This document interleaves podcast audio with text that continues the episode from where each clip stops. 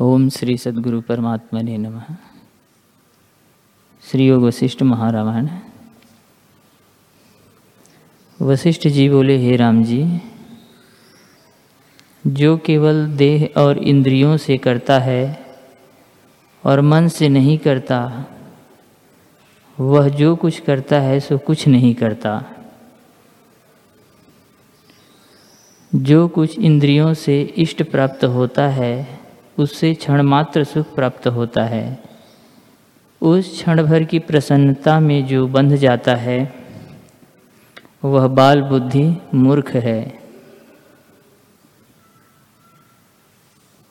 जो ज्ञानवान है, वह उसमें कभी नहीं बंधता। हे राम जी वांछा ही इसको दुखी करता है।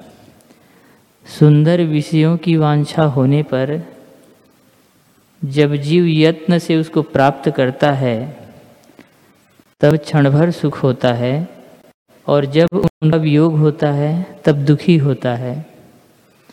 इस कारण इन विषयों की वांछा त्यागना ही उचित है। इनकी वांछा तब होती है, जब स्वरूप का ज्ञान नहीं होता, और देहादिक में सद्भाव होता है।